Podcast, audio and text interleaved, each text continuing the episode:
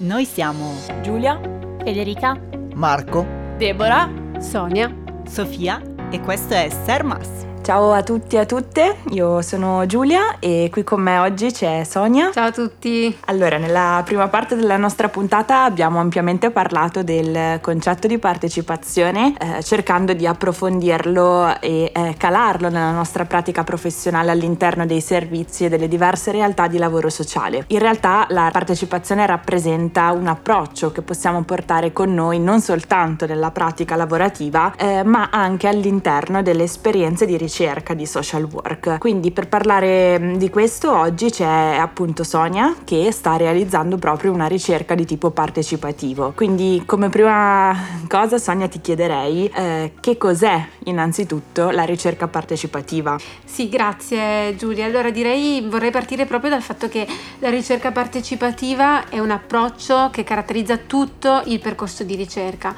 e questo andando a vedere poi nel concreto eh, significa costruire la ricerca ricerca in ogni suo aspetto, dalla domanda di ricerca agli strumenti all'analisi dei dati, ehm, insieme alle persone che eh, solitamente sono i soggetti passivi, potremmo dire l'oggetto di studio. E quindi questo approccio partecipativo che viene adottato eh, principalmente e a livello internazionale in molte ricerche di social work vede l'attiva e piena partecipazione di persone che generalmente sono escluse, eh, sono vulnerabili e quindi ai margini un po' della, della società e che difficilmente difficilmente riescono ad avere una voce e per cui mi piace sottolineare ehm, il pensiero di, eh, di Sarah Banks, nota eh, studiosa di etica e di social work, secondo la quale la ricerca partecipativa è un processo relazionale di costruzione condivisa della conoscenza. Quindi sentendoti un po' parlare, una domanda che mi sorge spontanea è questa. Quando parliamo di ricerca partecipativa possiamo dire che sia un approccio di tipo antioppressivo? Ma direi assolutamente in un certo qual modo sì, il tema del potere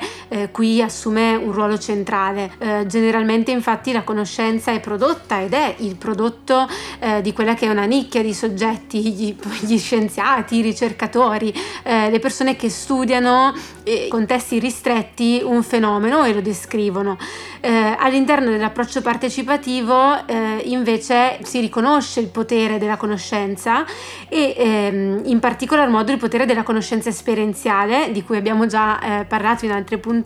e ehm, una conoscenza che è in capo a queste persone che vivono determinate situazioni, eventi, problemi e che possono essere sia gli oggetti di una ricerca e quindi quelli che portano la conoscenza ai ricercatori ma che possono essere anche soggetti della ricerca e in questo senso eh, la ricerca partecipativa promuove una relazione basata sulla reciprocità tra il ricercatore e le persone che con lui partecipano e creano la ricerca. In realtà ascoltandoti mi sembra anche un po' di cogliere, di capire come la ricerca partecipativa sia comunque orientata al cambiamento sociale. Eh, sì, direi che hai colto pieno in punto, eh, infatti la ricerca partecipativa è spesso associata a ricerche azione, eh, quelle ricerche che appunto ehm, oltre a fare ricerca vogliono implementare, realizzare e sono orientate ad un'azione per un cambiamento, un cambiamento orientato al benessere nel nostro contesto. Certo, mi piacerebbe rimanere su un punto che mi interessa particolarmente e penso possa, anche eh, possa interessare anche coloro che ci stanno ascoltando uno della, degli aspetti nodali della ricerca partecipativa è eh, l'attivazione, il protagonismo degli oggetti che diventano soggetti, quindi in che modo, in, qual è il processo per cui nella ricerca partecipativa le persone diventano attori? Mm.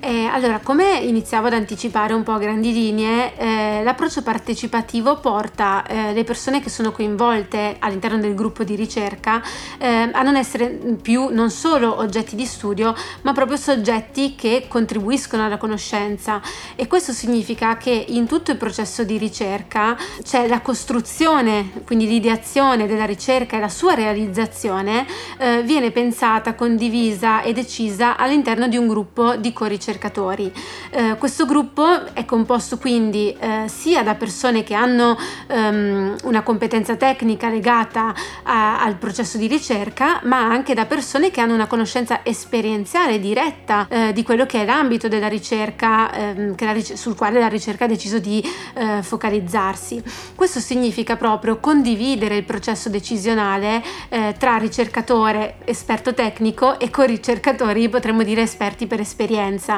e le persone possono contribuire così attivamente ehm, alla scelta del problema e dello specifico quesito della ricerca, alle modalità con cui raccogliere i dati e ehm, all'analisi e all'elaborazione dei risultati della, della ricerca, anche prendendo parte a tutte le iniziative per la diffusione dei dati in quell'ottica eh, di orientare le ricerche al cambiamento che dicevamo prima. Certo, mi ricollego un po' a, al tema no, della nostra puntata e in particolar modo alla pillola teorica, eh, riagganciandomi ai diversi livelli mh, mm, di partecipazione. Mm. Mi chiedo se questa commistione tra eh, sapere eh, tecnico e sapere esperienziale che esiste ed è, mh, mm, e orienta la ricerca partecipativa possa rappresentare il livello più alto, massima, di massima partecipazione. Eh, grazie di, di, questa domanda perché è un aspetto importante che va precisato. Um, il livello partecipante come attore, che è quello che principalmente ho descritto durante questa intervista, non rappresenta nella scala proposta da Aldridge sulla ricerca partecipativa il livello più alto. Infatti il massimo di livello di partecipazione potremmo dire sia nelle ricerche denominate users led, sono le ricerche che nascono proprio dal basso, al di fuori di un mondo accademico, del mondo del della ricerca e nascono all'interno delle comunità, all'interno di comunità di interessi, eh, si pensi ad esempio anche al movimento dei diritti per le persone con disabilità. In questi casi il livello di partecipazione è massimo perché sono le persone spontaneamente che si uniscono, eh, che vogliono, eh, che condividono una finalità e che vogliono eh, portare avanti le proprie riflessioni anche grazie attraverso un processo di ricerca e quindi sono loro che si rivolgono ad un ricercatore o ad un, ad un ente semplicemente per fare ricerca ehm, chiedendo l'apporto del sapere tecnico in modo che la ricerca abbia appunto eh, le caratteristiche tipiche che deve avere una ricerca scientifica. Vedete come in questo caso il grado di partecipazione è ancora più elevato. Certo. Invece nel grado, nel livello di partecipazione come attori è il massimo che si può raggiungere in una ricerca che nasce ad esempio da un interesse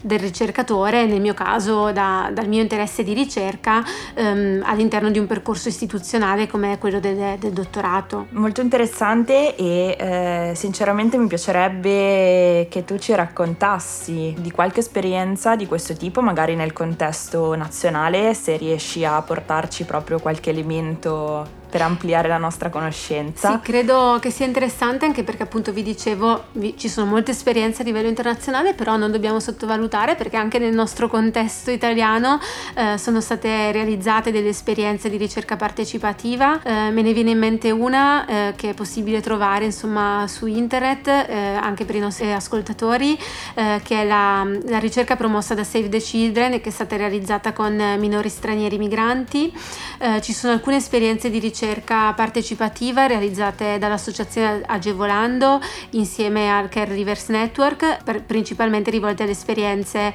eh, dei ragazzi che diventano maggiorenni eh, all'interno di un percorso di tutela fuori famiglia. Più nello specifico, invece, ehm, una ricerca molto approfondita non solo sul tema eh, oggetto di studio, ma anche proprio che ha condotto uno studio sulla, sulla ricerca partecipativa stessa, quindi sull'approccio, è, è entro una, una prospettiva metodologica metodologica che è quella del Relational Social Work è la ricerca che ha realizzato Chiara Panciroli. E questa ricercatrice e docente presso l'Università Cattolica ehm, ha appunto condotto una ricerca sul tema della povertà eh, nel contesto eh, di un quartiere di Reggio Emilia e appunto come anticipavo ha studiato sia l'oggetto di studio in modo partecipativo, quindi il tema della povertà, ma ha anche fatto tutto un percorso di studio del processo. Già prima si parlava no, dello stare sui processi e in particolar modo modo questa ricerca partecipativa ha visto coinvolti volontari, assistenti sociali e persone che hanno sperimentato situazioni di impoverimento e quindi contesti di povertà, portando il gruppo guida di coricercatori a riflettere sulle reti di supporto e di aiuto che nel territorio eh, intervengono e forniscono un aiuto fondamentale eh, alle famiglie che si trovano appunto in condizioni di povertà e quindi a come queste reti possano fornire diversi eh, tipi di supporto. Mi sento di consigliare insomma agli ascoltatori che ci stanno seguendo ehm, la possibilità di approfondire questa ricerca in un testo specifico che è quello appunto della, dell'autrice Chiara Panciroli ehm, intitolato La ricerca partecipativa nello studio della povertà, lo sguardo del social work. Sì, eh, in realtà adesso ci piacerebbe anche un po' scoprire, sapere che tipo di ricerca partecipativa tu invece hai in mente di realizzare, se stai costruendo qualcosa, in quale ambito, visto che sei qui tu oggi, ci piacerebbe che ci raccontassi qualcosa.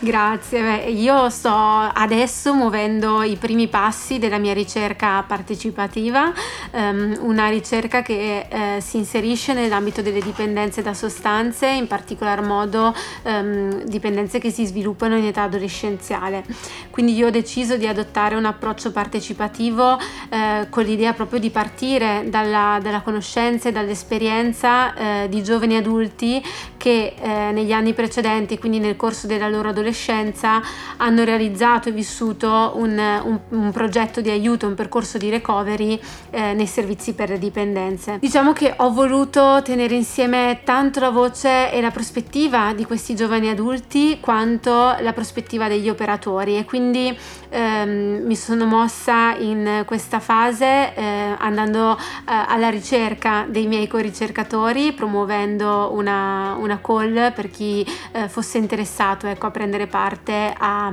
a, questa ricerca partecipativa, ovviamente con tutta l'attenzione anche rispetto ehm, alla tutela della privacy, trattandosi anche di, ehm, di, giovani adulti che hanno fatto un percorso eh, nei servizi. Ehm, l'idea è che ehm, le persone che vogliono prendere parte a questa ricerca possono condividere le loro riflessioni sull'esperienza che hanno vissuto e insieme ehm, decidere come indagare e approfondire il tema eh, poi con, con, le altre persone quando andremo sul campo a raccogliere i dati. Trovo che sia un ambito di ricerca molto sfidante, interessante, eh, soprattutto perché la letteratura e la nostra pratica quotidiana ci raccontano di come l'ambito delle dipendenze sia ancora oggi un po'